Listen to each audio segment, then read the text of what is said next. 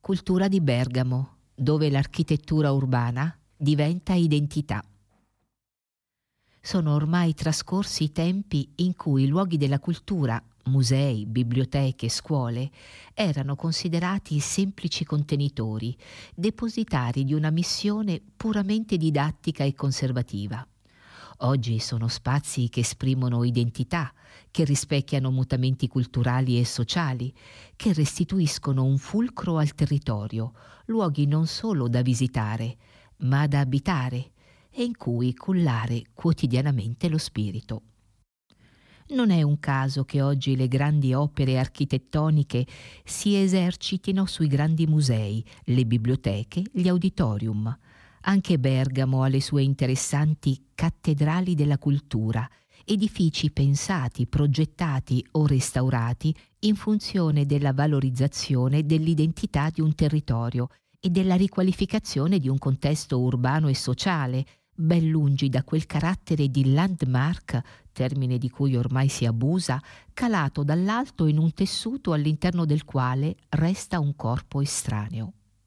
Ed ora Scopriamone insieme qualcuno. Accademia Carrara e Gamec. Architettura in continua evoluzione. La storia dell'Accademia Carrara comincia quando il conte Giacomo Carrara decide di aprire una galleria con annessa scuola di pittura, acquistando nel 1775 a questo scopo in Borgo San Tommaso lo stabile della locanda della Campana e affidandone la ristrutturazione all'architetto bergamasco Costantino Gallizioli.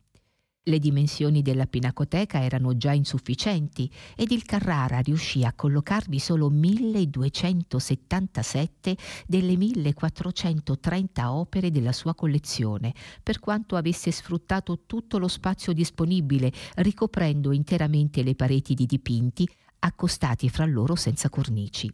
Data la necessità ormai non procrastinabile di adeguare la pinacoteca agli standard di un museo contemporaneo, nel 2008 si apre per la Pinacoteca l'ultimo importante cantiere di restauro, ampliamento e adeguamento funzionale dell'edificio storico curato dagli architetti Aimaro Isola e Luca Moretto, che si è concluso nel 2013. Si è trattato fondamentalmente di un delicato intervento di adeguamento strutturale che ha dotato il museo di un'anima tecnologica complessa racchiusa dal nuovo fronte aperto sul lato nord, quello rivolto verso il giardino che confina con la scuola d'arte. È seguito il completo riallestimento delle sale espositive e delle collezioni, curato dall'architetto Attilio Gobbi, in collaborazione con la commissione museografica costituita ad hoc dal comune di Bergamo è concepito come lo storyboard di un film in cui gli elementi cromatici, luminosi e naturalmente la disposizione delle opere mirano a suscitare nel visitatore sensazioni sempre diverse, spaziando dalla meditazione raccolta allo stupore inaspettato. La Galleria di Arte Moderna e Contemporanea di Bergamo, GAMEC, è stata fondata invece nel 1991 per valorizzare, incrementare e promuovere il patrimonio dell'Accademia Carrara del XX secolo. Allo scopo fu affidato a Vittorio Gregotti il compito di restaurare l'ex monastero quattrocentesco delle Dimesse e poi delle Servite, un intervento di tipo conservativo che ha rispettato nei limiti del possibile la struttura e la scansione originale del complesso. Nessuna demolizione, ma la completa trasformazione sono invece gli obiettivi del progetto elaborato dallo studio C S di Carlo Cappai e Maria Alessandra Segantini, che avranno il compito di trasformare il Palazzetto dello Sport nella nuova Gamec, che sarà ridisegnata in una struttura traslucida con tanto di terrazza panoramica sulla città. La biblioteca Tiraboschi. Ho costruito una dozzina di biblioteche in diversi contesti, ma la biblioteca è un po' come una chiesa. Non esiste il tema della biblioteca o della chiesa, ma esiste quello della biblioteca o della chiesa all'interno di un determinato contesto.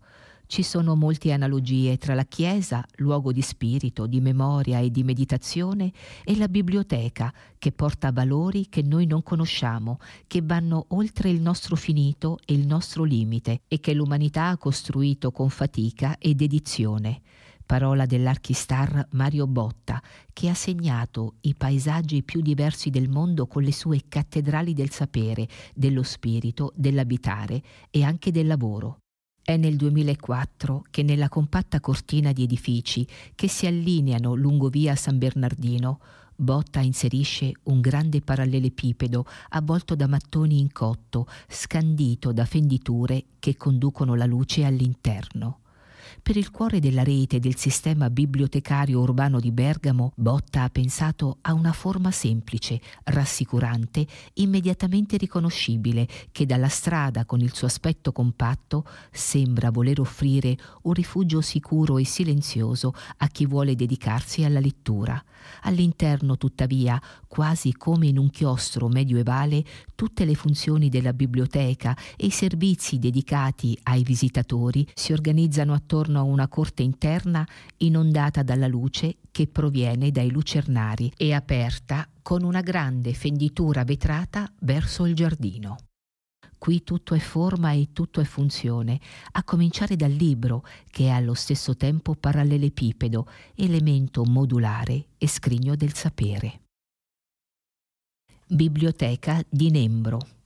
Uno degli interventi senza dubbio più visionari e suggestivi del territorio è quella vera e propria torre di libri che lo studio Archea ha eretto per la nuova biblioteca e centro cultura di Nembro. Oltre a recuperare l'edificio esistente, un palazzo neoclassico risalente al 1897 e originariamente adibito a scuola elementare, il progetto ha incrociato tradizione e modernità grazie all'impiego del cotto. Centinaia di libri tessere smaltati rossi rivestono una torre metallica, regalando alla facciata un gioco unico di luce e di colore. Di giorno i libri, che si squadernano all'esterno della biblioteca, garantiscono ai lettori un adeguato filtraggio della luce. La notte, illuminata dall'interno, la pelle rossa della biblioteca di Nembro diventa un poetico omaggio alla cultura ed infine un'architettura pensata solo e soltanto per i bimbi. Nella scuola materna Sorelle Cittadini di Curno i bimbi si lanciano di corsa insieme agli altri su per il labirinto di rampe interne di quello che sembra uno strano castello che qualcuno si era divertito a costruire per loro, con cubi, triangoli e tanta fantasia.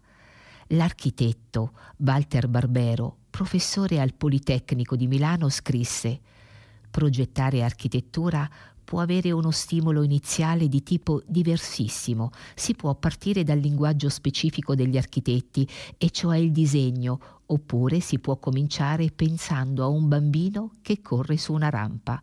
Quel volume, fatto di solidi, piani inclinati che cambiano continuamente direzione, spigoli, quote sfalsate, grandi lucernari, resine colorate e rampe interne, porta la firma inconfondibile di Giuseppe Gambirasio, Baran Chagà e Giorgio Zenoni, tre tra i progettisti che più hanno connotato attraverso l'architettura, con rigore ma personalità, tanta innovazione e un immancabile effetto sorpresa che faceva regolarmente discutere il fenomeno di rigenerazione che ha investito la città di Bergamo e le sue periferie nel periodo compreso tra la seconda metà degli anni 60 del secolo scorso e i primi anni del XXI secolo.